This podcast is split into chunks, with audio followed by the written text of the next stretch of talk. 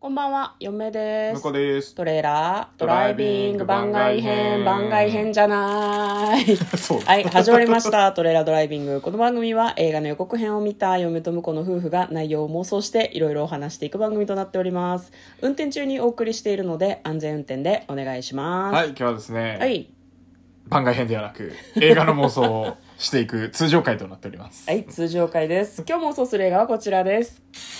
牛首村、2022年2月18日公開115分の映画となっております。牛首村。はい、邦画のホラーですね。どうして冬にやるんでしょうかね、夏でも冬でも梅酒、うで大丈夫で すか大丈夫ですか私はホラーがそんなに好きじゃないんですけどね、こちらはですねあの木村拓哉さんの娘さんのそうですこねうきさんというモデルさんがですね、えっ、と映画初主演なのかなあー映画初出演の初主初主演演だそうです、ねで実はこれ犬鳴村樹海村に続く村シリーズの第3弾なるほど。ご機嫌ですねこれはじゃあ、ワン、ツーも見ないといけないんじゃないですかいや、見なくていいですね。見る必要ないです。全然見なくていいと思います。ホラーがお好きな方はご覧になるといいと思いますけど。多分両方とも妄想してるな、我々な。えっとね、ちなみに犬鳴村はしてます。はい覚えてます。樹海村は覚えてません。は、はいいどんな内容だったかというとですね、まあなんかその牛首村っつう怖い村があるっていう話を聞いて、 なんかこう面白半分で子供たちが行くんだよね。はいはい高校生なのか大学生なのかわかんないけど。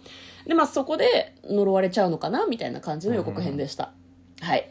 なんかこう、なんだろうな。バスに乗ってるんだけど、こう窓ガラスを見たら、そこに自分そっくりの人が映っていて、なんかそのガラスがバーンって割れるみたいなシーンがあったりとか、扉のところからなんか手がいっぱいわーって出てたりとか、なんか目に光がない人が扉の隙間からこっちを見てたりとか、まああの、よくホラーで見るやつですね。怖っ、怖っって思いながら、嫁は予告を見ておりました。はい。じゃあ内容の方を妄想していきましょう。はい。はい。妄想しまし ょう。ちょっとなんか怖いから笑い声とあか。ーなるほどねなんか帰って怖かったかもしれない。なんかこう気になったのが、うんこう予告編がね、いろいろ動画が用意されてるんだけど、あはの、いこうきさんがすごいなんか素敵なね、あの、黒いドレスをお召しになって、はいなんかこう、モデルさんだからね、なんかこう、アーシャみたいなの撮ってるうんみたいな感じのところがあったんだけど、なんか途中から用意されている牛の首をこうなんか頭にこう、かぶせて、結構リアルな、なんかこっちに向かってポーズを取ったりとか、うんうんこう手を振ったりしてるシーンがあってこれがホラーじゃんってすごい思いましそんた、なね、のあったあとね、もう一個あったのが、はいはいその牛首村の牛首に関する怖い話っていうのが一個あるらしいんだけど、うんうんただその話を聞いた人は頭がおかしくなって黒いじんでしまうらしいんですなるねほど。だからみんなその話を知らないんだってねっていう話、 そのうまくいったもんだなってすごい思いましたね怖いんだけど知っちゃうと死んじゃうから誰も知らないってなるいほうじゃあ一体その噂どっから来たんだろうなって思わない誰も知らないはずなのにねあの、ひろゆきさんだったら嘘ですね。っていうので、一刀両断するタイプ ですね。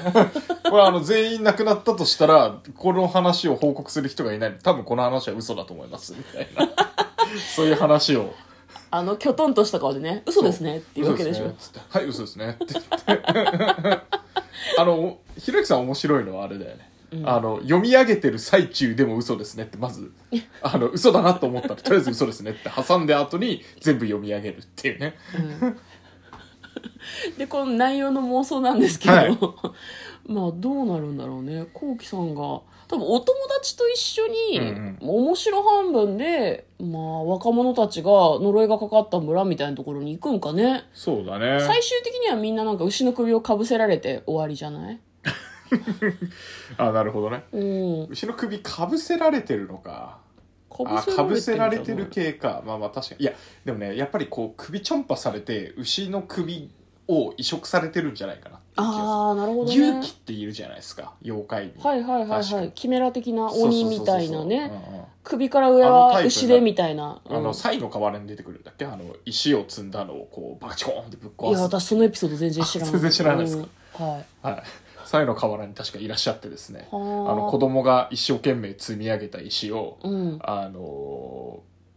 積み上がったら、あの、三途の川渡れるよって教えられるんだけど、うんうんうん毎回完成近くになると壊しに来るっていう意地悪なね、鬼がいまして。うんで、そいつが牛気らしいんですよ。なんかこれは完全にあの、時刻先生ヌーベイ情報なんあですそう そう大体大体妖怪に謎に詳しいとかそういう地獄の情報に水詳木しいしのげはるか、あの、ヌ地ーベ獄イなん先ですよね生ヌーベイか。そうですうんね。北郎説北郎説もありますけど。もうありますけどねまあ 多分大元は全部北郎だと思いますけど。そうだと思うけどねじゃあ何みんな牛気にさせられてサイの河原で無限労働させられちゃうみたいな無話限労働させられるんじゃないかちょっと楽しそうだねな。だだから多うん分、牛鬼に、あの、首を取られた人は、うんあの、亡くなって魂がサイの河原に行って、うんで、あの、似た人を見てたっていうのは、うんあの、自分の魂で、うんあの、その、なんつうの、切り取った首を、うんほん、あの、に、偽物のうん方にすげ替えられて、うんで、そっちが実在の人物として、うんあの、何現実の世界でね、生きていくみたい